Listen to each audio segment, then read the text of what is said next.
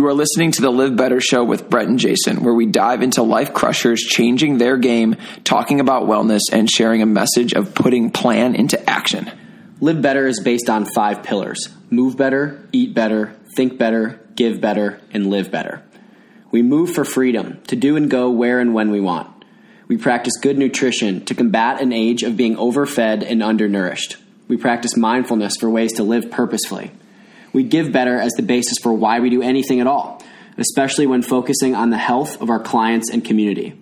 And at the intersection of it all, we live better. Health and wellness is the sustainable fuel to do whatever it is in life you want to do better. Our guests share their story, their mission, and the pursuit of having the best day ever every single day. Hey! Turn up, bitch! Today's sponsor of the Live Better show is Hyperice. At Hyperice, their mission is to provide athletes with a set of tools that improve performance by accelerating recovery time, preventing injury, and enhancing the body's ability to move more efficiently. All Hyperice products are developed and tested to meet the standards of the world's best athletes. Vibrating foam rollers and balls, the best ever. We simply cannot get enough of the Hypersphere and Vypers. We use them before and after every training session we complete, whether that's for running or rock climbing. We are also lucky enough to provide you with the best discount code ever. Use the code LIVEBETTER20 for a 20% discount off the site. Super excited to be here with Shom Chowdhury from New York. Um, we're really happy to have you on the show, Shom. How are you doing today? Good. Awesome. So, what are you what are you currently um, up to right now? Let's just go through kind of like what you are working on currently, and then we'll dig into some more of the the fun details. Sounds great. Uh, currently, I'm the uh, global health and wellness director for Soho House. Um, so that entails uh, really uh, uh, member and customer programming of uh, fitness and, and health events. Um, healthy menu offerings and the construction and programming for the uh, multiple locations uh, that we have uh, within the house uh, that have full service gyms and group fitness uh, locations.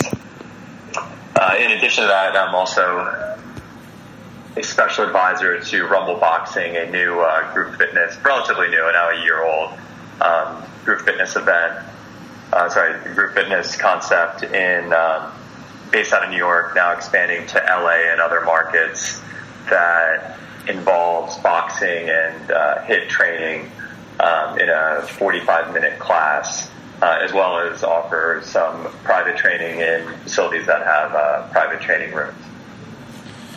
That's that sounds like you got a lot going on in the fitness scene. yeah, it's a lot of fun. I mean, you know, you can't really complain about waking up and having to go to work where you're uh, you're dealing with either on the equipment, you know, construction side, you know, testing out new treadmills or other, you know, sort of like innovations in the market or uh, new methods or existing methods that have been improved in the uh, fitness programming world. Very cool. What's been new? Um, what's been Brett and I are both members in Chicago too, um, and we've got a full service gym in Chicago, which is amazing. What's been uh, what's been new on your guys' radar to add into Soho in terms of like equipment, group classes, different types of offerings? Like, what are you guys seeing becoming popular, and um, are some other things that are available at the house? Like maybe events you guys are planning, just kind of big things on your schedule. Yeah, I mean, I, you know, there's a lot of things, and you know, I don't, I don't want to take up the, the whole call about like what I'm doing there, but um, but but also that, that there are some interesting things. So I think what we're trying to do at the house now is is kind of develop and implement things that make sense across all properties. So you know, where you might have a lot of fitness buffs in one particular demographic and then maybe not so much in another, you know, what are those things that have a common denominator across all the properties globally? So, you know, one good example would be uh, uh, superfood smoothies, right? Like everyone wants a smoothie, everyone's going somewhere else to get a good smoothie. Uh, we've already developed a house press line that's that's pretty well received, but how do you make that a consistent offering so that people that do want shakes and juices can get them at the house and know that they're at the house no matter where they travel in the world. On the uh, on the on the food side, if you look at the, the menus in general, you know, I think Soho House is, is one of the market leaders in, in really like sustainable protein. So whether that's uh, local fish or, or, or, beef or, or vegetarian options um, that, that are highly spiked in protein, um, the, a lot of times the, the, the sides or the, the, the, sort of presentation of them is in, in a little bit more um, comfort food sort of aspect. So if you strip away that and kind of offer what I call like a simply grilled type menu, you're, you're, you're not only rivaling, you're sort of like best in class for, I'd say like a lot of these keto diets and like high protein, uh, low carb diets that are out there. So I think, you know, utilizing the existing infrastructure and a lot of offerings across the properties as well and packaging them so that members know that they don't have to run out to eat something quote unquote healthy, you know, is another uh, initiative for us. Um, then lastly, on that side, I think that a lot of the chefs have really, really diverse, interesting backgrounds, and I think that you know, sort of highlighting that and and and having that shelf-made healthy, sorry, chef-made healthy eats sort of moniker within the house is already there. It's just not known to a lot of people that are, that are going every day. Um, or you know, or often, or maybe even once in a while. So, like, how do you know that that's out there? I think just exploring ways that we can do that uh, makes a lot of sense. Um, in terms of the fitness side, I think that there's there's obviously you guys know you guys are you know in it. Um, there's been a lot of sort of group fitness activity over the last I'd say six years or so, um, and I think we can thank that for an overall healthy move, healthier movement um, of people that are electing to do these things as sort of social uh, outlets versus the common like let's meet for happy hour at a bar thing. Um, but I think that uh, not only Soho House, but just anywhere where you're trying to curate a certain type of experience, you know, it's like throwing darts at a board, right? Like, what are the things that are really going to stick, that are going to resonate with the people that are going to them, rather than just another event? Um, so you asked me what we're seeing in the in the in the fitness space. I think you, when you look at it, there's really like three ways to, to, to cut it up. It's like one is like the, the gym goer, and in that gym goer, I'll say like people that are lifting weights on their own might do some sort of CrossFit activity, might get a trainer to take them through, you know, their, their, their daily routine. Uh, might involve boxing, might just involve weights, a little bit of cardio. So general, you know, gym goer. Um, and then you have group fitness, and I think on the group fitness side, what people have experimented with over the last couple of years is like, you know, what is that that that social outlet, right? Like when I'm going to a group fitness class, I'm paying anywhere from twenty five to forty five dollars to to be there for an hour you know, do I get that like club feeling with hospitality sort of tied into it, et cetera, et cetera. And I think that, you know, I don't, I, I think that there's some groups that are doing that really well. Um, and then I think there's other groups that might even get a little bit of user rejection because uh, that is advertised like the great sound system and the great hospitality element, but not executed very well. Um, so I think from our approach, what we're trying to do is give people the best experience with the infrastructure that's available. So you guys, you know, know Chicago well. You know, beautifully designed facility, um, kind of bringing in a lot of noise and and uh, and and trying to compete with those outfits. That's daily focus is how do we make this like a hospitality type of experience? Really wouldn't work to get people involved with that. So I think that you know in those types of spaces you focus more on private training and if there are classes offered more on the hit and the yoga side where it's more training focused rather than um, you know bells and whistles. Um, so I think that uh, across the properties we're looking at that as well as you know I think there's been a lot of technology uh, technological innovation in the last um, almost three years, a little bit closer where you look at a lot of these non-motorized types of activity, whether it's like the um, the Skillmill by Technogym, and then Woodway's sort of curve, which is the the the, the parallel to that. But basically, the non the non motorized sort of curved um, treadmills. Then you have the ski ergs, you have the assault bikes, and now Concept Two. I don't know if you guys have tried it out. Have kind of entered the market into the the most quote unquote real you know biking experience. And I think you know, the takeaways from that are that the days of like sitting on a treadmill, I'm, I'm a lot older than you guys, so I don't want to date myself too much, but the days of sitting on a treadmill, like, when, when, when I was coming out of school back in the 90s, um, you know, we were on that treadmill for like an hour, hour and a half. You know, you're really sweaty, your knees are killing you, and you're like, that was a great workout. yeah. And since since that time, you know, we've gotten uh, far more advanced in interval training on treadmills and other forms of equipment, so that the the time duration lessens, but your higher impact levels and rest levels are further apart. So you're, you know, essentially burning more calories and conditioning the body more. Now we're at a point where, you know, the one minute on, one minute off mentality and, and, and training sort of discipline is there so that, you know, people are getting targeted workouts in anywhere from like 30 to 45 minutes. So the, the mind and, and the calendar isn't trained anymore to do the two, three hour gym sessions and kind of burn away like half the day or most of the morning. It's really, you know, how do I get in there, get a good workout in for 45, 50 minutes, get ready for 10 minutes, and then I'm off to the next thing. Um, so I think that the, the overall focus for what I'd call the, the infrastructural players like the Equinoxes, the boutique hotels and, and, um, social sort of brands, um, is, is would be more successful in that sort of that outlook on the on the market versus trying to you know get in and throw bows with the rumbles and Barry boot camps of the world. Uh, is that a good overview? Very. Yeah, I mean, you have so much experience. I think it's so valuable, especially to a place like Soho that has the ability to be kind of all inclusive in terms of the food, the vibe. People can stay there, work out there, work there, um, that's been really valuable to Brett and I. And I think if you can make that a place to incorporate all of these new trends, like up the technology, cater the food towards like a changing demographic of people who are looking for a shorter workout, who but who are definitely willing to spend more time throughout the day in one location if they can serve multiple needs. Um, which Soho definitely gives a kind of a unique venue for. Uh, I mean, looking through your Instagram and just kind of seeing what you got going on, we we share a lot of um, mutual New York contacts. You have so much experience in different types of forms of exercise. You see, working out at S10, biking, working out at Rumble, working with Soho. But I want to go back a little bit. How did you get into fitness originally? Like, where did where did this all start for you? Because you've got experience across the food side of things too. So I'd love to kind of backtrack and, uh, and talk about your beginnings into being involved with this.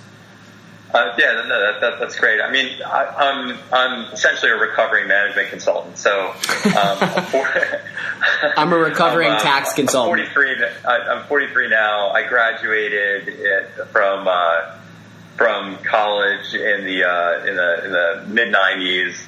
Um, started up with a firm called Navigant Management Consulting Company and um, stayed with them actually for 13 years. So half of that time in New York, um, then moved down to DC, and then came back um, to New York to take the uh, chief operating officer position for Juice Press.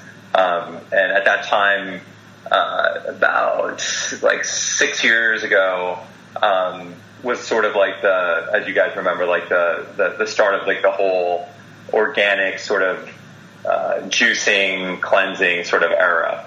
Mm-hmm. Um, and when I was there, I think that uh, that that um, that uh, what spurred me to sort of like leave what I call like like the structured corporate environment and go into the startup world was that yeah, I was essentially feeling like a little bit bored, right? Like I was like I was always like a like a like a a, a, a, a workout guy from habit, just like you know, going to the different gyms. Like at that time, you know, Flywheel was starting to get really popular. Soul still hadn't gotten legs.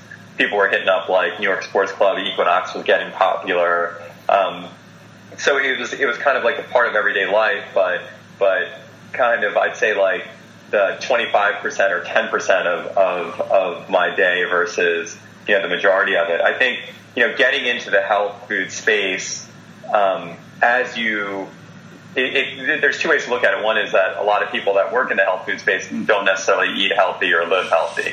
Um, I think that if you start to choose to live healthy, then you start to look at other ways to occupy your time. So, you know, I wish it was more dramatic in terms of like why I, got into, you know, working out heavily, but it was really like you know, I was, I, would, I call myself a werewolf. You know, I would work Monday through Friday and then Friday night or Thursday night start going into the like going out mode and then the rest of that weekend would be like kind of recovering, getting a workout in, and then by Sunday calm down again and go back into work mode. And so like that was like what I call like the werewolf. Like when the lights go out at night, you know, you go into a different mindset and then you wake up and then you're back, you know, at what you're doing, which I would still consider like at least 80% of the population doing that.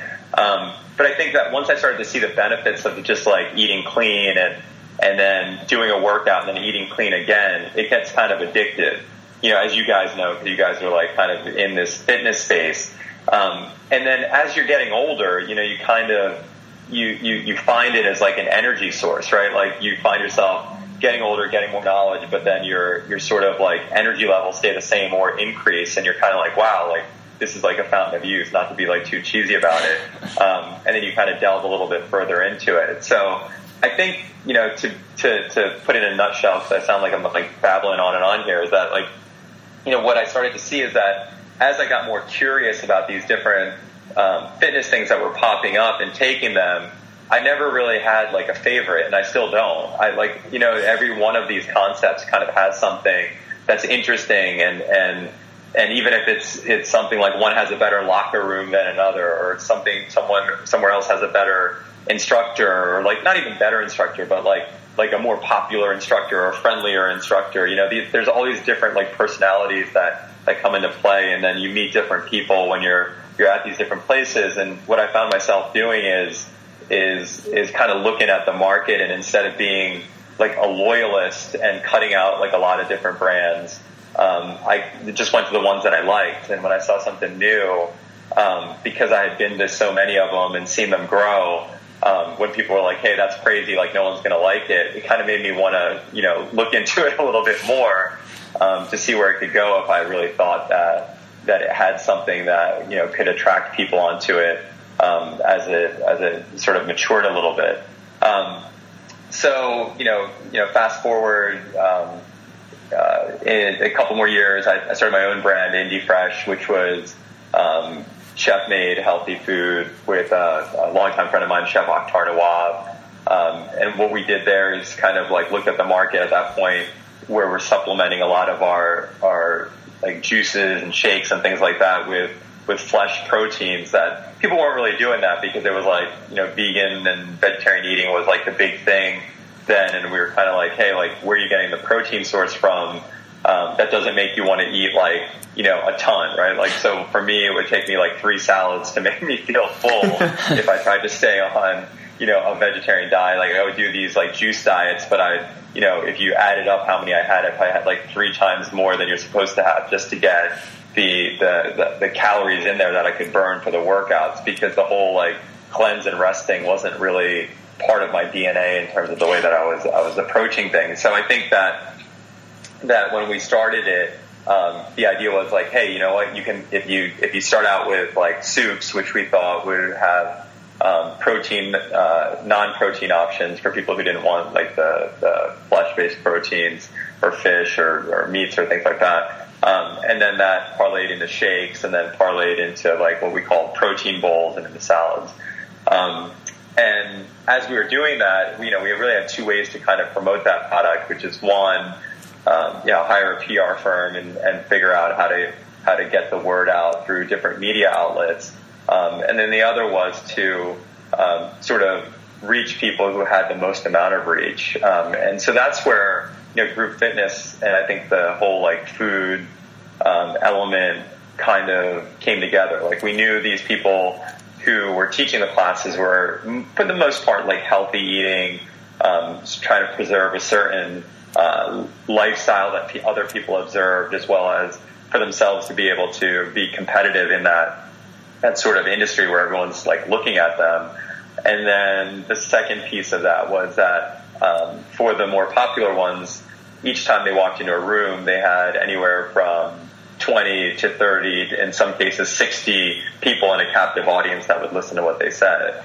Um, so we saw that as a way of like people, you know, if you're going to pay $35 a class five days a week, um, that would be the most likely person who would then want to spend um, 15 to 20 bucks a day on a meal. I'm sorry, a meal, um, possibly two to, to one to two to three times a day um, to make it so that that other investment they made in the class um, didn't go to waste with them sort of eating poorly. And the way to sort of um, make all that very easy was to make it in a in a grab and go or eat and serve model where like people could either eat it on the go at the office or take it home and, and heat it up and plate it. So that, that's how kind of we got more and more into like different things that like I myself didn't even look at for you know for a number of years. Like I got a lot of these like Hindu tattoos, and people would think like, oh, you must be awesome at yoga because you're like Indian have these tattoos. And then like I walk into like my first like Y7 class and it was like I was a disaster, you know. And Thank God it was dark. Otherwise people would be like, this guy doesn't know anything about fitness.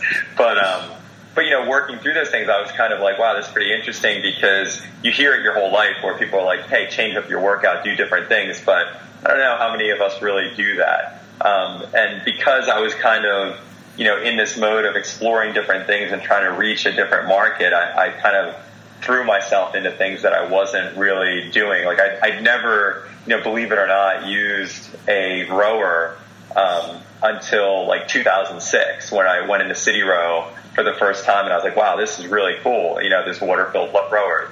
And then over the last next, you know, five years or so, I kind of found another version of a rower that I like better, like the Concept Twos, and now like the the Skillrow from Technogym that elevates you up more. Like I kind of like make that a thing that I look for, you know, when I go to places. But, you know, you go back to when I first started working out, I probably wouldn't even gone into that section. So I think that the, the, that's kind of, um, the, I hope that gives you a flavor of like how I kind of got into it and like how I, you know, kind of got into looking at different things. You know, I, I, I don't, I think that, um, when, when I talk to other people about it, I still get a reaction from like, you know, even my brother or like, you know, friends of mine and where I'm like, hey, why don't we go try out this class? And like, hey, I don't do that. You know, like, I, you know, I don't like CrossFit or, you know, I, I hate spinning. You know, you get people who have a very like opinionated version of what they're going to do. And then when you ask them if they've ever tried it before, they haven't tried it. Um, and I think I used to be one of those people. And I think that, um, the, the benefit of trying those different things really made it so my workouts became very efficient and I saw the most amount of um, uh, what I call phenotypical like change to my body type um, in terms of like tightening things up because you're working different muscles. And you know, I tell people that, and I say like, hey, you know what? The more you mix it up, the more benefit you get for as little time as, as you want to invest. So um, if someone's going to like Barry's five days a week, or Rumble five days a week, or or Flywheel five days a week, if if that person does one day a week of each of those three concepts, they'll get, you know, a much better um, benefit from that in terms of like less injury. Um, I think burning more calories and just overall feeling better because you're, you know, you're just doing different things. Obviously, I'm not a doctor. If I was, my life would have been ten times easier. But, um, but I think that it, just from experience, that's what it, what it, what I've noticed. Um, and you know, to your guys' point, like you know, we we we probably know a lot of the same people at these different facilities, um, and not everyone is into you know jumping from place to place. But I got like a pretty big group of people that now like you know kind of I, call them like you know everyone has different terms for their like little fit crew, but like we you know like our little fit fam over here that goes to different places um, seems to be pretty happy with like most of the stuff they do and. Um, seems to be, you know, less prone to injury and more available when I'm like, hey, like, want, want to check this place out? Do I rarely get an answer back like, you know, my shoulder's messed up? Um, uh, but when I could think back to the days when I was doing some like crazy stuff with like the lifting and and and staying like focused on one end and like you know recently messed up my bicep doing some stuff like that um, and then it kind of like, you know, pulls you back from living in that world for, um, in a way where you're like really, really psyched about it when you're like, you know, nursing an injury for, um, anywhere from like two to three months and then, you know, trying to get back on track. And then the whole time you're doing that, you're kind of like, oh shit, you know, I should just stuck to what I was doing, which is like trying everything else out. Um, is that, is that a kind of like a good overview on like how I got into the, the, concepts. Yeah, I think there's two really cool points from that. One is that you have a physical mindset on it all of testing, trying new things, which is awesome. And if you hung out with Jason and I in one week, you would realize we're the exact same way. We go from taking Barry's to rock climbing to lifting heavy weights, swinging kettlebells, and then taking a full day where we just foam roll and recover. So there's a lot of different avenues for fitness. And I think the approach you took is super interesting, as you mentioned, because not only were you doing it for testing on yourself, um, also physically and mentally trying new things, but you also brought in a um, kind of analytical and business mindset to it all. It sounds like um, so when Jason and I were both instructors at Barry's here in Chicago, and we came across your uh, your Indie Fresh brand when we were in uh, New York doing the training, and noticed okay, well this brand, like you mentioned, the marketing methodology is utilizing these people that are influential, that have large followings, and that utilize the product. So what was what's cool about what you did is you had kind of two avenues. It was like not only are you doing this from the physical perspective, but it's also a great way to grow your brand at the time is trying out these new different spots.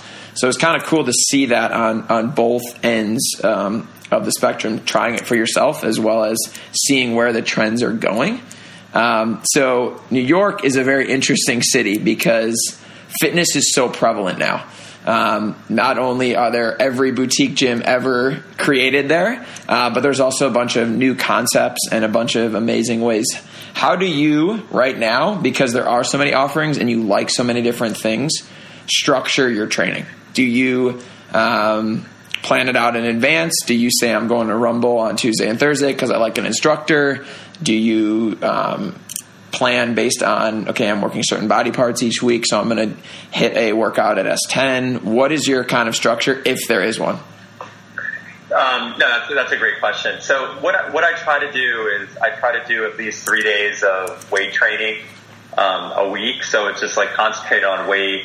Um, uh, again, like you know, I'm not trying to pull like the old man card, but I try not to do a lot of I'd say like like um, like like uh, like high weight sort of jerking motions anymore. Just to have like a like a propensity towards like back injury and things like that. And I mm-hmm. spend like probably a good like five minutes like trying to stretch out like my hamstring and glutes and stuff like that so that everything's like sort of activated. So when I do get into like the, the, the lifting part of it, um, it's not sort of like cold just to try to get through it. Um, so you, you, said you made a good you made a good good uh, uh, uh, parlay into that. So I think like for me, and I, I don't I, I, I think that it's good for people to know is that let's say I don't have that time or like my mental focus isn't in like going down and like doing squats or like doing like lunges or like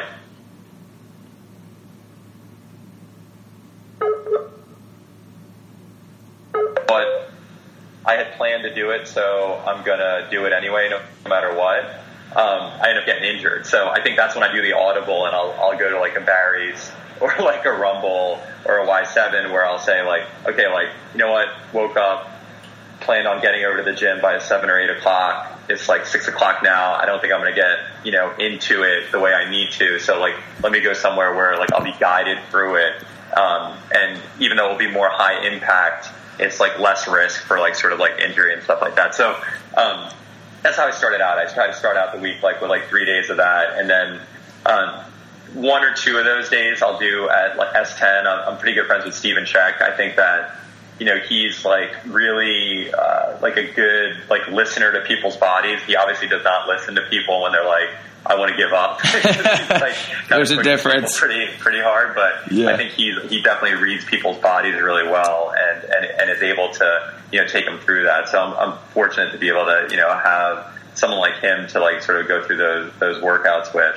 Um, and then uh, I, I, don't again like I, am not I don't want people you know people think that it's normal or like you know they have to do it this way, but I just kind of like wait, waking up and doing something and then doing something at night if I have time. It doesn't always work out that way. And I know like, you know, people go crazy over this whole like two a day mentality and stuff like that. But my thing is that like on all those days that you, you, you think you're going to do two, two workouts a day, you're probably only going to be able to do one. So the really likelihood of you doing two a days is like every other day, if that, right? Like so, um, that's when I'll kind of put the group fit in. I think that it's tough, like getting motivated for most people, like in the afternoons and evenings, like after work. Um, so I kind of like book like a Rumble or or um, a Barry's or, or or something where there's like like a group of people that are out there that are like kind of going crazy in there um, to to sort of feed off that, that energy. Um, and then usually like Saturday mornings and Sunday mornings, um, I'll do like the earliest class I can find. Um, I love like a, a trainer. I, I, you guys probably know him because you're with Barry, Mike Espinoza. In, Crusher. Um, in, in New York. Dude is nuts. like probably, probably like one of my, of all group fitness, like, of like around, you know, I don't, I don't even know if it's tied to a brand. I just think that his approach is like ridiculously good. Um, so I think that, you know, I, I look forward to his like 8 a.m. Chelsea class, like whenever I could get there like I told you guys, I just I recently like tore my bicep a couple um, like two months ago, so it took a while to get back into a mode where I could be like throwing weights around. And even now, like I'm at like 20 pounds in group fit, um, which is uh, we can talk about that later. But like just getting back into it is a little bit difficult. Um, but I'll, I'll, then I'll, I'll start there, and then if I have energy throughout the day, I'll, I'll, I'll pick up a couple other classes um, that I could go to.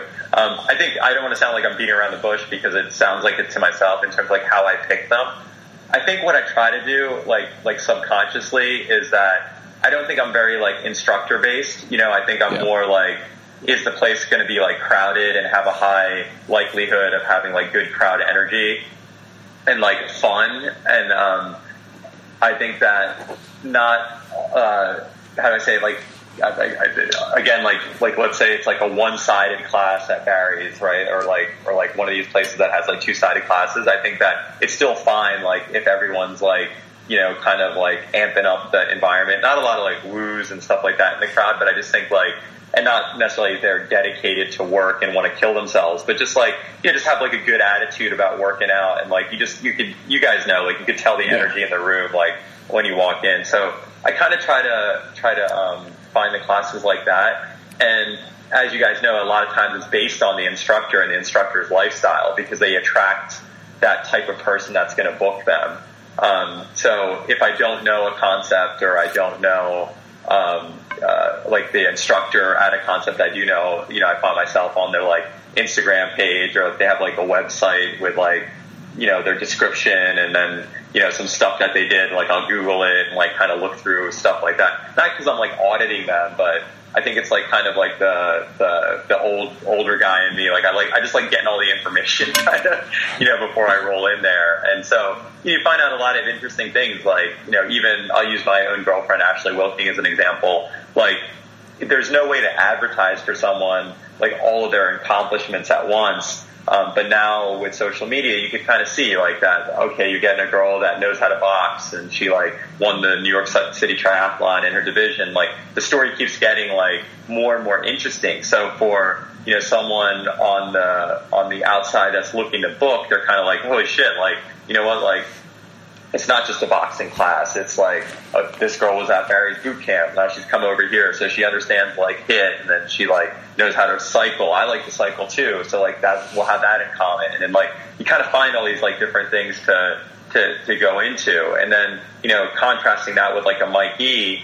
You know, you're like looking at his stuff, and he's like a beast in the gym, right? And you're like, okay, like I know that there's you know 99.999 percent beyond a reasonable doubt that he knows exactly how to run weights on someone's body, right? Like you look at his stuff, it's not, it's no frills. It's like, I know how to lift weights and that's what I'm going to show you how to do. So like, I think that people, you know, kind of put the information out there about themselves, um, whether they're like a very versatile sort of trainer, um, or a very targeted type of trainer and what their attitude is going to be in that environment that allow people to select it. So I think like if I were to tell you guys, hey, I always look for this type, I, I, that's not really true. It's like I think depending on my mood and like where I'm at, I think in in yeah, you know, I, I, and you guys correct me if I'm wrong. I think like everyone's body goes through cycles. Like where I'm at in that cycle, you know, I'm to pick someone. Does that make sense?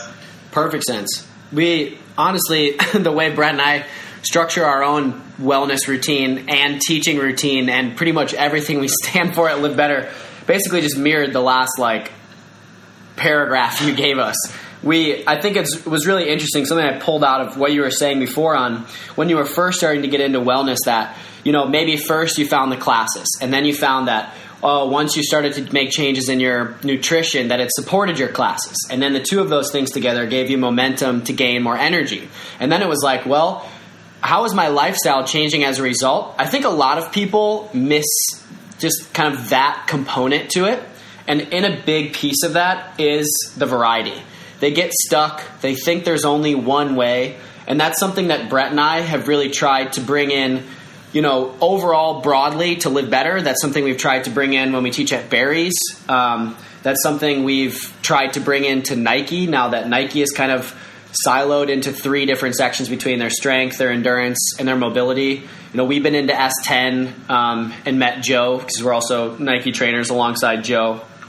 Um, and it's been an interesting journey now that we've started to get into this, like taking a bunch of different styles of classes teaching things on the retreats that we run around yeah how can we take a week's or, or you know a, a full person's routine and condense it into one week and teach things on here's how we do a nike style workout here's a core power kind of inspired yoga session here's one that's um, a little more based in meditation and restorative yoga here's how we can bring in healthy workshops i think all of these things start to pull on each other and that's something I think people miss, maybe due to lack of time, maybe it's due to lack of effort. But I agree completely that the variety both makes it interesting and helps you gain momentum. You kind of start to draw parallels between different classes. Oh, these different meals help support these different types of workouts, and and surrounding yourself with an amazing group of people um, certainly doesn't hurt. Yeah, I think I think you hit it. Like I think what I what I see people drop off, off like what I call like the workout wagon is like when they when they go so hard that it's like their their body is like almost like rejecting it, right? Because like, it doesn't let them go like the next day or even like the day after that. So like their workout routine, quote unquote, becomes like you know going every now and then and then trying to get back to the level where they can go again. And I think that that's a mistake. It needs to be something where you go, you know, you have obviously the body and muscles need to recover, but like your recovery should be another activity that you can do. And I think like things like yoga, things like, um, you guys are gonna laugh because it's it's not true for everyone, but everyone's body's different. But I think like double floor at Barry's, you know, if, if you're a hard runner, it's it's like it's a good way to recover that next day because you you, you know you didn't like half-ass it on the treadmill, but also it's not an easy class, but it's just like less impact on the knees and those other you know sort of areas that you do sort of tax in the in the on the on the treadmill side, and then and then incorporating some sort of like boxing sort of like workout like a rumble, and then getting some like straight cardio and like nothing else. Um, but like again, low impact on the knees, like a soul cycle or like a flywheel. I think like you know that you you and I are saying the same thing. Like if you can progress through it that way, I think it's I think it's it, that's sort of like the most desirable way. The issue now becomes is like that routine that you that I just mentioned to you. You know, we're talking about 160 bucks for four days. So like that's you know the part that people have to change their lifestyle because most people that are that are in the the the environment that we're talking about today, like young professional or like mid-age professional or, or, or so on and so forth, they're spending that money somewhere. And I think that that's the part that, you know, I'm seeing now is that people are making that choice that that dinner or those like the night of drinks with their friends isn't as important as keeping that other sort of aspect of their life going on. Because if you really look at it, that is affordable if you if you're making a choice between two other things. I think that is one of the biggest things that Jason and I preach to our one-on-one clients is um, the not only the the monetary but the time commitment of if you go out on a Friday or Saturday night and you start your night at happy hour and you're out till 4 a.m. That's like 12 hours of your of your day of your week doing one thing and you don't have the time to work out for one hour a day. It's like three hundred bucks yeah, and 300 bucks. So it's like, okay, you just make one night a week instead of two. You have your hours right there to work out and the money back in it. So that is like a super interesting way to think about it is um, that kind of like give and take of like where are you going to spend time and money um, and i think that i think that trend like you mentioned is trending in like the direction you and i are are trying to lead the charge on so that i love that that's happening it's interesting to see it because kind of always like new york and la are on the forefronts of that change and then like this, the other markets come in so it's interesting to see that when jason and i were in new york it was just like fitness there was just a part of everyone's routine in one way or another. At least the people that we were seeing were, were doing something active, which is amazing.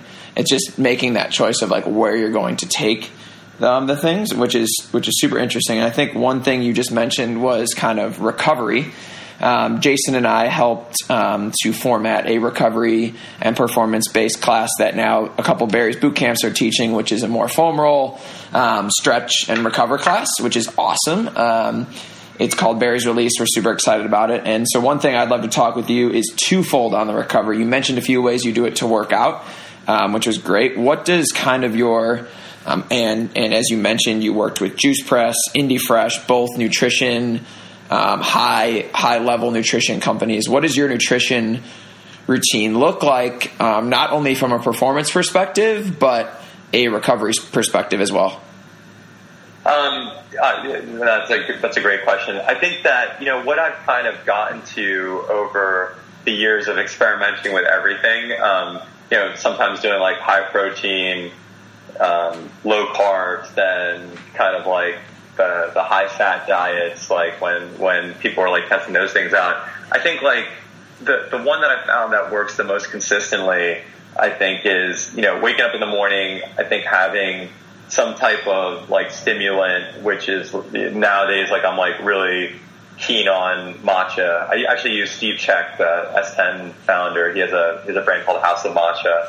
Um, that uh, that I kind of like use instead of a coffee substitute but I, I also I'm, I'm big on coffee too. Like I do like these like Nespresso sort of like concoctions with Grady's cold brew and, and mix things together in it.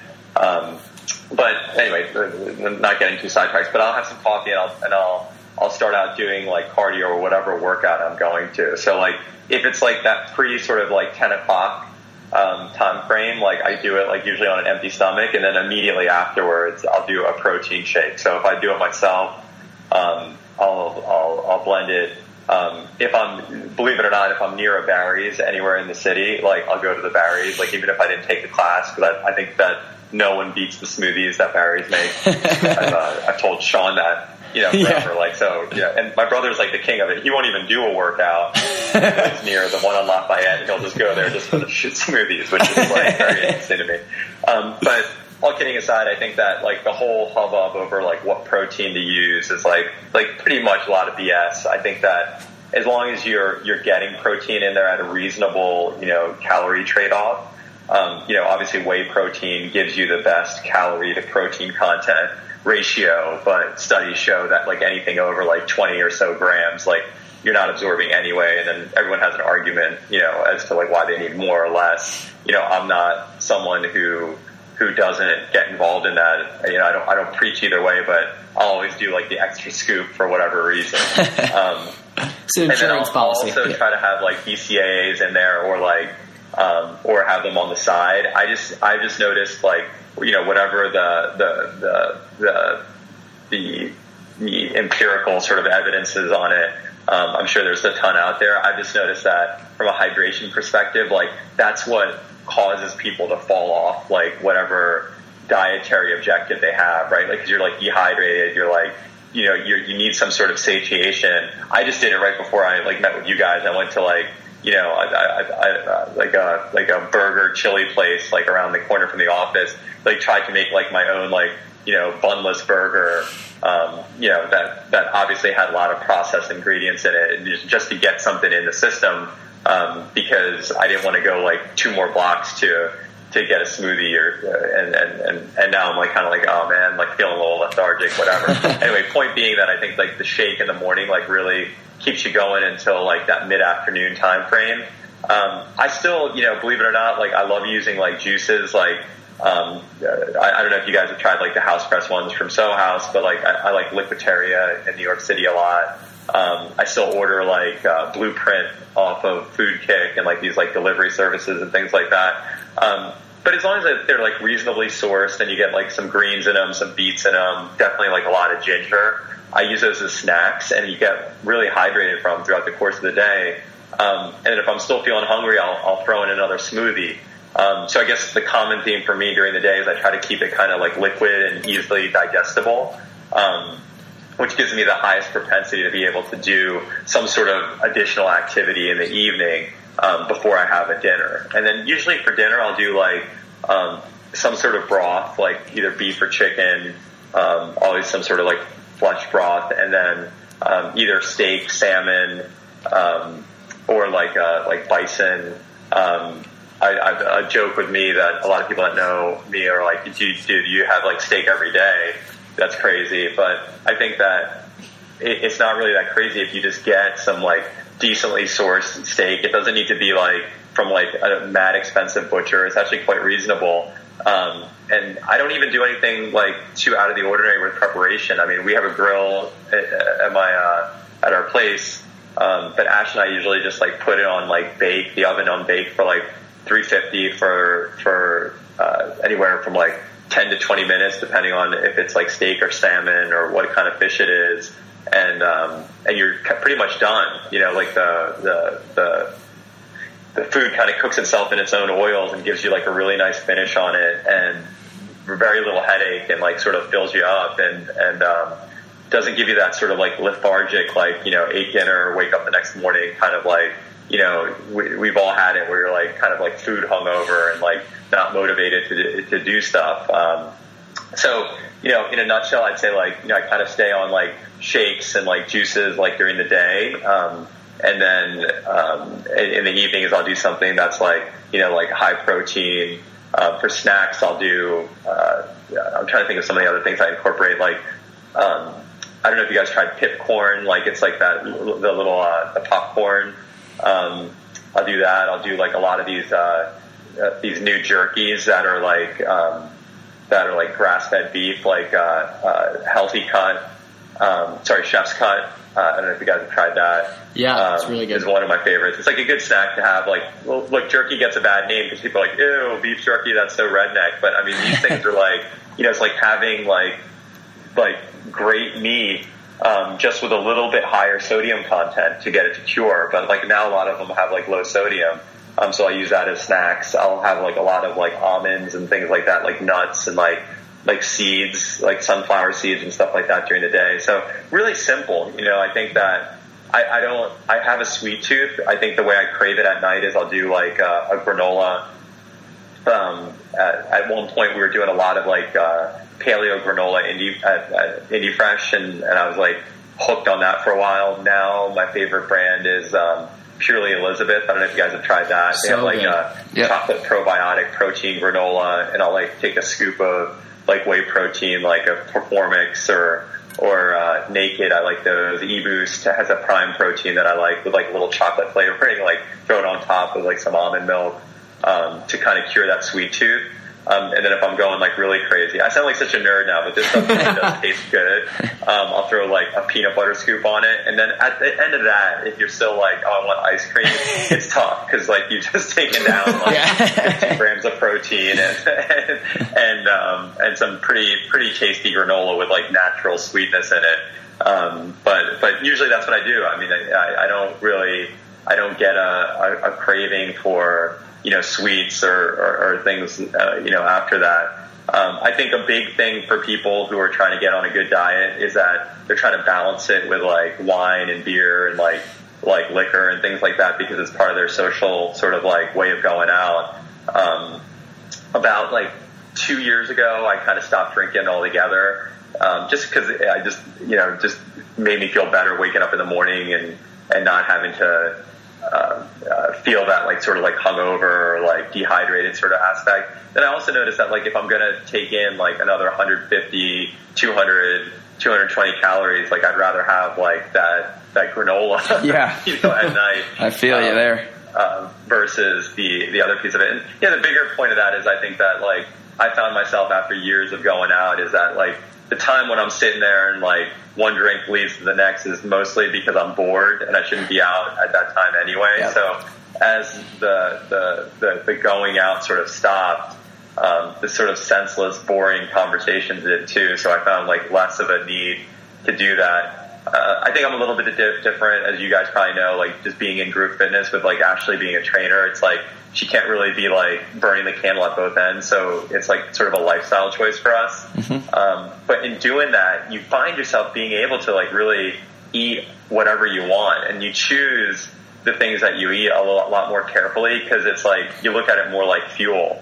I try to explain it to people, and I think whoever can get that right in terms of how they communicate it, that's like the next big idea, right? Because you can't tell someone who's trying to get on the, the, the, the right eating, sort of healthy lifestyle, like the magic secret to doing it, right? Because at some point, and it's different for everyone, they start seeing that change in themselves that gets so addictive, all the other stuff doesn't matter anymore. Um, and I think that inflection point for people is different.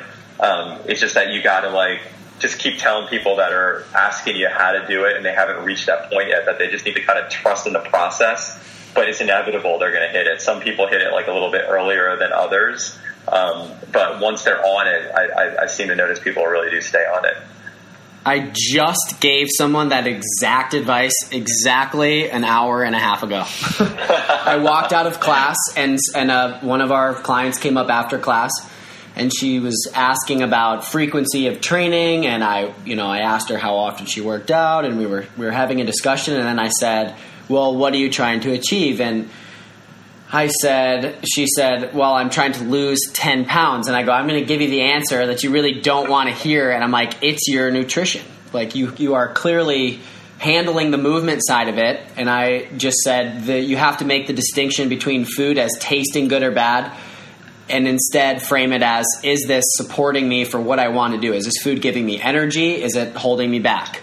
Is this food supporting calories I need to work out or to lose weight? Or are you trying to frame it as, oh, this tastes good or this doesn't taste good? That that equation just really kind of doesn't make sense when you have a um, kind of a detailed goal on weight loss or even something more subjective like energy. It still makes better sense to frame it like that, and that's always been a big switch for Brett and I. Um, Oh yeah, I, I should have you guys talk to my brother because like I, I've been giving him that advice for like ten years. and Still hasn't been listening to me. So Look, it sometimes takes just a little bit longer. Stay on it. Yep. what, um, Shom? What do you think makes your insight unique? You've got you've got a, a long um, list of experiences. You you seem to think about wellness a little bit differently, and have, have pulled from some different venues. You've been involved in several different businesses. What do you think makes your insight unique? And maybe to frame that, like, just how do you think about wellness differently from other people? Um, yeah, th- that's a great question. I, I think you know I, I don't necessarily think that that my um, my insight um, is, is is unique. Um, I think a lot of people probably have like similar insights that would be useful, you know, to, towards to, to people who are either on the brand side or on the consumer side um, or on the uh, the investor side. I think that I think that my, my, my, the way I deliver my insight is very transparent. I think that, you know, I've, I've always been kind of like an open book, um, about like my successes, my failures and like in the space. And then also, you know, just personally in terms of like using, um, fitness as, you know, a crutch, like sort of early on. Um, and then as, as sort of adopting it as, as part of a lifestyle, um, later, you know, I think that that, that the the difference between between the two is pretty great. Like being in that sort of like uh, late teens, early twenties, like mindset of like I gotta you know use working out to look good because I'm doing all this other damaging stuff. Um, versus later on where it actually becomes like part of your lifestyle, something that you want to pass on to like other generations, and then also your peers that are like kind of like looking to you as as as, as sort of like a uh, a, uh, a, someone that they want to um, do like similar things uh, with.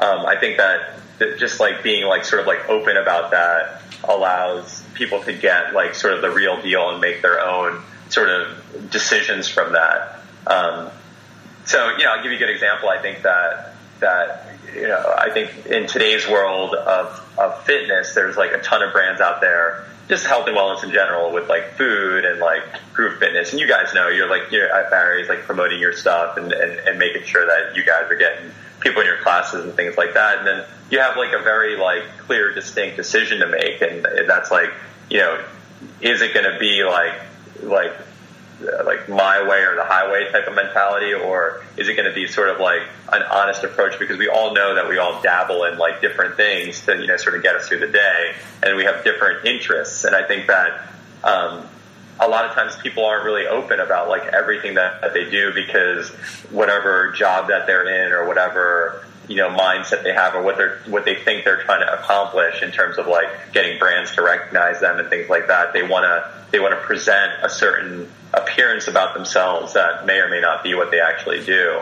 Um, and and I, I'll be honest with you, I don't think that that's necessarily a bad thing because a lot of times, like we were just giving examples of like giving people advice on how to stay on the wagon and like stay on this like workout train.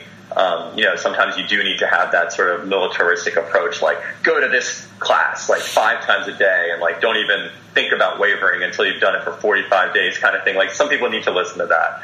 I think the majority of the people want to see like what what real people are doing, you know, and I think that the mentalities change from the instructor being like an end all be all, like to tell someone what to do on a daily basis and like coach them through everything to now like someone that people follow their habits, right? Like, you know, you guys are good looking dudes, like, you know, Barry's sort of role models, fitness role models. I think people are, are not necessarily looking for you to tell them what to do.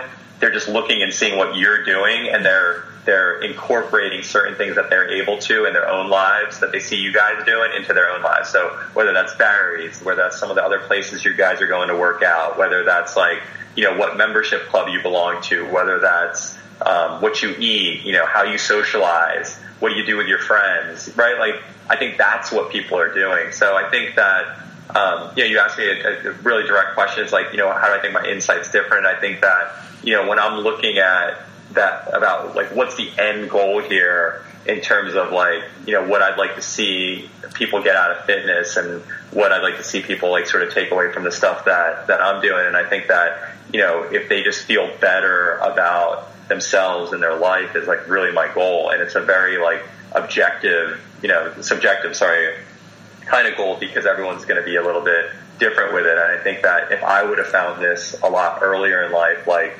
15, 20 years ago, like the trajectory of my life would have been different. Probably would have, you know, not that I regret anything that, that I've done or anything like that, but I think that if you, if you come to that calmness, you can accomplish a lot more once you come to that. You two have seemed to found that a lot earlier in your lives and I'm, I'm happy for you.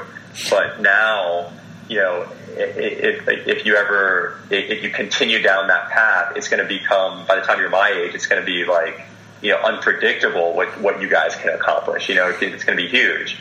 Um, so I think if more people are doing that early on, it, it would be better. And I think that, you know, that's kind of like what I set out to do. And I think that, um, when I offer people sort of like my opinion on, on things that are out there, I kind of take it with that, that approach that different things are going to be different, uh, are going to be good and bad for other people. And unless you try them, you can't really take, you know, an opinion on them, you know, like, and, and, and tell people, hey, this is going to be better than that, right? Like, so, you know, something near and dear to us, like, you know, I can't go around saying that, you know, S10 is going to be better than Dog Pound or like, you know, picking these different brands are better than Body Space Fitness or all these other places that are, that are out there. I, but what I can say is that if you incorporate targeted weight movement into your your your weekly workouts two to three times a week, like I've done, this is what I've gotten out of it. You know, less injury, you know, more stamina. Um, just a funny thing, you guys are going to start calling me an old man, but like even like doing the targeted weight movement and the glute activation like makes it so you can like run up a flight of stairs like faster, right? Like like little stupid shit like that that you're like you know kind of take for granted later on you're like, oh, that's why it happened, you know. And I think that that's kind of what I feel I bring to the market is that like you know, on one hand, someone who's trying to always sell whatever they're doing is going to be like, hey, like after a workout, you should go buy my shake. You know, I think that my mentality is like, look, after a workout, you should have a shake, and here's 50 places you can get it from. you know, in in the United States and Europe and Asia. Does that make sense? Like, I yeah, I think look at it that way. Yeah. So what what I think is really kind of cool to bring out of that is twofold. I think that the joke you made about running up the stairs is an interesting one because one thing when you diversify your fitness is you realize how your body works. That's one thing Jason and I try to preach is don't just do a workout because it's going to get you bigger biceps or a six pack, but understand that you need to breathe correctly, you need to activate the right muscles to do anything you want to do. Um, and in regards to that, it's diversifying your fitness. If you just do the same thing every single day, you might look good, you might be strong, but you're not going to be able to then, when someone says, hey, let's go play basketball, or hey, you want to jump on the volleyball court and you look unathletic because you've never moved that way before in your life, if you're diversified, then you can do anything. And Jason and I always joke about that. It's like we want to be able to do, if anyone asks us to do anything, we want to be able to do it. And in regards to that, I think one one thing that's super interesting about where you're at in New York too is, like I've mentioned a few times, you guys are on the forefront of a lot of these different um, like group fitness things, but also the trends.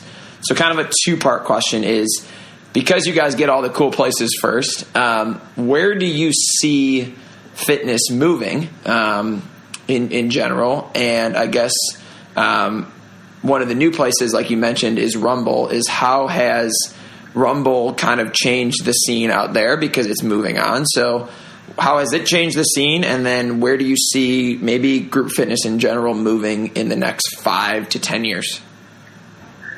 Well, you know, I, no, that's a, that's a that's a that's a it's a great question, and you know, I I think that that answering you guys honestly, I don't think anyone's going to like reinvent the wheel in terms of like group fitness and where people are going to ultimately migrate to. So like without going into like you know, I, and I could talk to you guys about it for like hours, um, and I'll, I'll, try to keep it succinct. But like, you know, like, I think Barry's like really hit the nail on the head. It's like you lift weights and you do cardio, right? Like you're not getting out of that. so like that works. And and what I think Barry's did brilliantly is made it into like like made boot camp like a rite of passage, right? Like kind of set the the, the goal for other group fitness um, concepts to kind of come through the door and, and say like, hey, you got to do this, you got to do this. I think that you know if we looked at like the the, the the the playing field, it's like there's there's a lot of as as you get a concept and as you start to scale, technology sort of creeps up on you, and then if you need to switch out the technology of your existing sort of concepts, it like becomes this thing. It's like when are you gonna? When does it stop that you like update something old at something new? So I think that that whoever can get the the process down to its basics is going to be um, sort of the market leader as we move forward. So. You know, yeah, asking a good question. I think, like, you know, if you look at like Rumble and you look at Barry's and you look at some of the other concepts that are out there, you know, what Rumble is doing that other concepts aren't doing out there is bringing, because they are uh, like what I call a startup in a well seated industry now, because whereas group fitness six years ago might have been a startup sort of um, concept, now it's like, you know, it's big business, right? Like you got the Pelotons of the world, the flywheels that have gone through like, you know, two cycles of ownership and like Soul Cycle about to go public and like Barry's expanding internationally. Um, tons of stuff that's going on in the marketplace. I think that um, at the end of the day, the, the if you're looking at group fitness, it's not just a gym that you go to that is comfortable that you can work out in. It's the instructor at the end of the day, there's not going to be any group fitness concept out there that people aren't going to go to and be like, hey man, I love that instructor and that's why I go there. Um, and I think the concepts that are going to win in the end are those concepts that, that make their instructors as much a part of the company as they can, um, and not only the process, right? Like, um, and so the way that that realistically that transforms is like sure, like instructors can give feedback on how they want the course and like how they're going to teach the course and things like that. But at the end of the day, like how are you guys um, that are all out there as as trainers that are like shaping people's bodies and their and essentially their minds in terms of like how they interact in the space. How are you guys going to all work together to get them to be agnostic to who they go to? Um, and the only way to do that is to create like a platform where um, the, the, the instructors are sort of like treated the same. Um, and also have a, a, a, vested interest in the in the in the concept expanding and continuing to expand. And um, so I think you know uh, you know cutting back to what you guys had asked me, I think that what what isn't going to be avoidable is that you're going to have to do some sort of targeted weights and you're going to have to do some sort of cardio. Now, you know, the cardio can be done in in the form of a treadmill. It could be done in the form of boxing. It could be done in front of uh, rowing. Like the ski, I'm sure we're going to start seeing if you get, if we talk next year, like a concept with the ski ergs, like all over a room, which is even a smaller footprint than a treadmill or a bike or a rowing machine, right? So like, you know, who's going to do that first? Um, you got companies like Woodway doing a fit bench that has all the weights and the slam balls and the ropes like in the in the bench itself, so you're never moving around. So like those, I think, are all sort of like bells and whistles that like get tagged onto the process.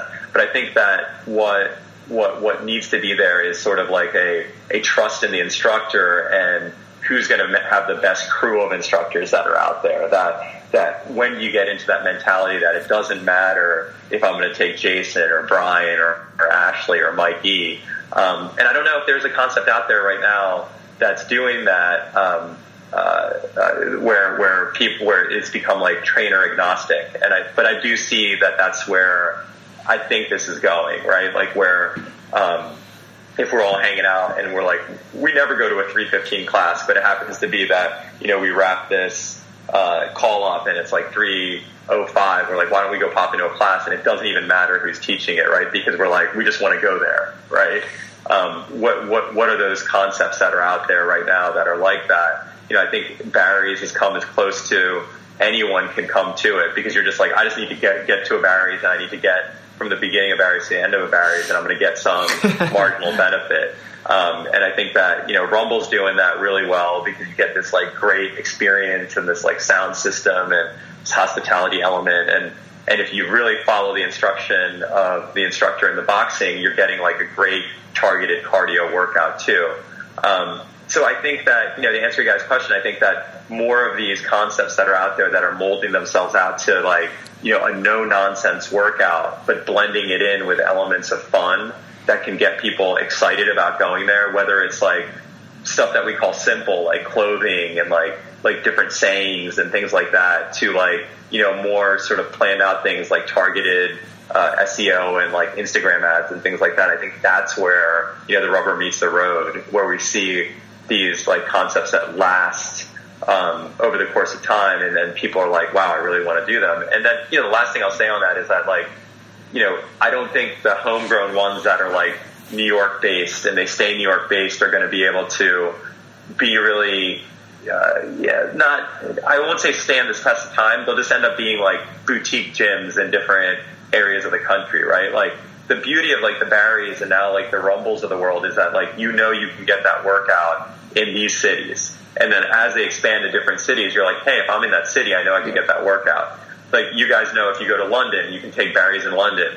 Now, are they the same Barry's? No, like there's always going to be a little bit different. There's going to be a different instructor. You know, the people are like, the Barry's in London is so much harder than the Barry's in like the United States. Like, you know, I love hearing stuff like that. It's like, it's because of the instructor, obviously, right? Yeah. like, yeah. It's, the, it's, the, it's the way that they're, they're, they're, they're pulling you through that class. But I think that at the end of the day, like that's where you get these, uh, these like movements in like fitness, right? Like boot camp workouts have been around, you know, forever, probably, you know, longer than even my old ass has been born, right? Like, but, but the, the, the beauty of like a Barry's making that boot camp workout popular is that like, you know, guys like you that are now like teaching it that people follow and they're like, wow, I want to go to his class, so I'm going to go do a boot camp workout. You know, boot camp becomes very secondary and it's more like, hey, I'm going to go to one of these guys' classes. Same thing with boxing. Like, like boxing's been around forever, right? Guys like, why is it all of a sudden you know, on everyone's radar. It's because people, once they start getting into like cardio and like toning and things like that, the next logical way they're going to look at it is be like, how can I do something a little bit different but get the same result, right? So like when I don't feel like running, what else can I do? Yeah. Um, and so obviously we can all talk about getting on a Skillmill and going lamb for a minute and then taking a rest for a minute and then going lamb for a minute and doing that 10 times. But we all know that's a lot harder than throwing on a pair of gloves and having fun with your friends. Um, so, does that kind of answer your question? Yeah, that's perfect. It's it's interesting to get some insight from someone that's on the forefront and that likes everything. I think that's that that's super interesting. Um, so, one final question to to wrap things up. Um, we've we've gone through a lot of the things you enjoy doing, um, and a lot of the ways you've incorporated your business business and businesses into those things. Um, our motto is having the best day ever every single day. Um, we preach that, people laugh about it, but once you get into that mindset, it really works. And it sounds like you're one of the people that's already living that way. Um, but if you could wake up tomorrow and do anything, um, what would your best day ever look like? Oh man, I mean, like it, it's bad to say, but I don't know if it would it would it would um, it would be like a reality. But I think it would just be you know, waking up, being able to go on a run on the beach, like getting on a Harley and like riding like the Pacific Coast. You know, like I, I think. Oh yeah. And if I could do that for like the whole day and like just kind of like hang out, I think you know, um, uh, you know, I, I I would like to.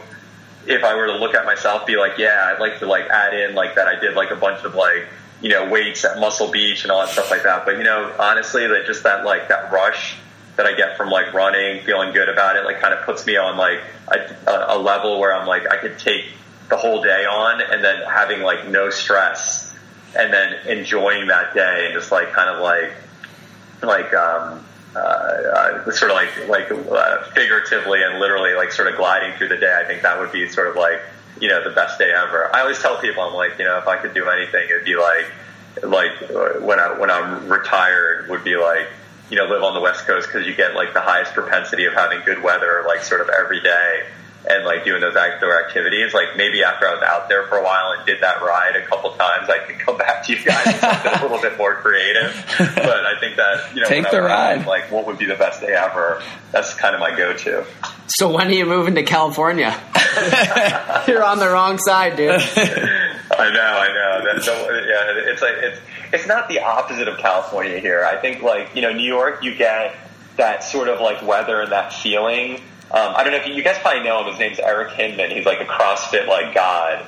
Um, have you guys ever met him or come across him? No, no. Uh, okay, I'll I'll, um, I'll intro you. He might be good for this kind of segment for you guys. Like yeah. literally, like never met anyone with this kind of stamina of this guy.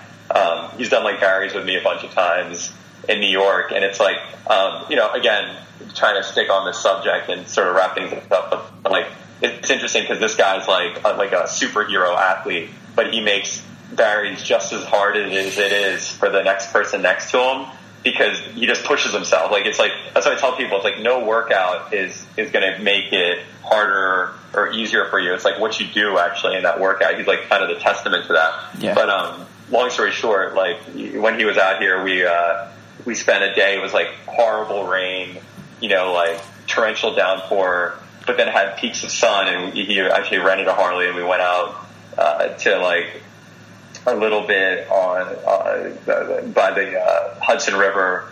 Came back, went to Brooklyn. You know, rode around for like six hours or so. Definitely not the Pacific Coast Highway, but just like that feeling of like doing like you know a workout and then going out and like sort of um, uh, hanging out and, and not really talking, but just like sort of reveling in that like that uh, that workout high was like was, was a lot of fun. But since then, he's like gotten a place in Colorado and been like doing these like epic sort of like motorcycle runs, and I'm like, wow, man, he's like living the life. so, you got to hang out with him. guy is like, yeah, I'll definitely connect you guys. Yeah, but he, would make a very interesting uh, conversation for you guys. That's awesome. Well, we want to. Uh, say that you made a super interesting conversation. You've done an, a slew of amazing things. Um, you know, coming out of the corporate world is something Jason and I both did, so we relate to that. Super interesting. You found a passion, you pursued it. and you used health and fitness as a catalyst to get there. So someone to to definitely look up to and to continue to look forward to seeing what you're doing because you're always on the forefront. You're doing a lot of cool things, and um, you use your body as your your mechanism to get there. Whether it's riding the Harley or picking up some heavy weights at Barry's. So we want to just thank you for your time, and also thank you for doing what you're doing and and motivating people, um, and and doing it not only with yourself but with the businesses that you're involved in. So thanks so much, and um, you have the best day ever. Thank you guys. Thanks for including me in it. And um, let, us stay in touch when you guys come to the city. And uh, I'm sure I'll be out to Chicago soon, but we'll definitely uh, link up. Yeah, whenever you're in town, let us know. We'll we'll be in Chicago or we'll be in New York shortly for sure. Yeah, definitely hit me up. Let's stay in touch. All right. Thanks, awesome. brother. Thanks, Shom.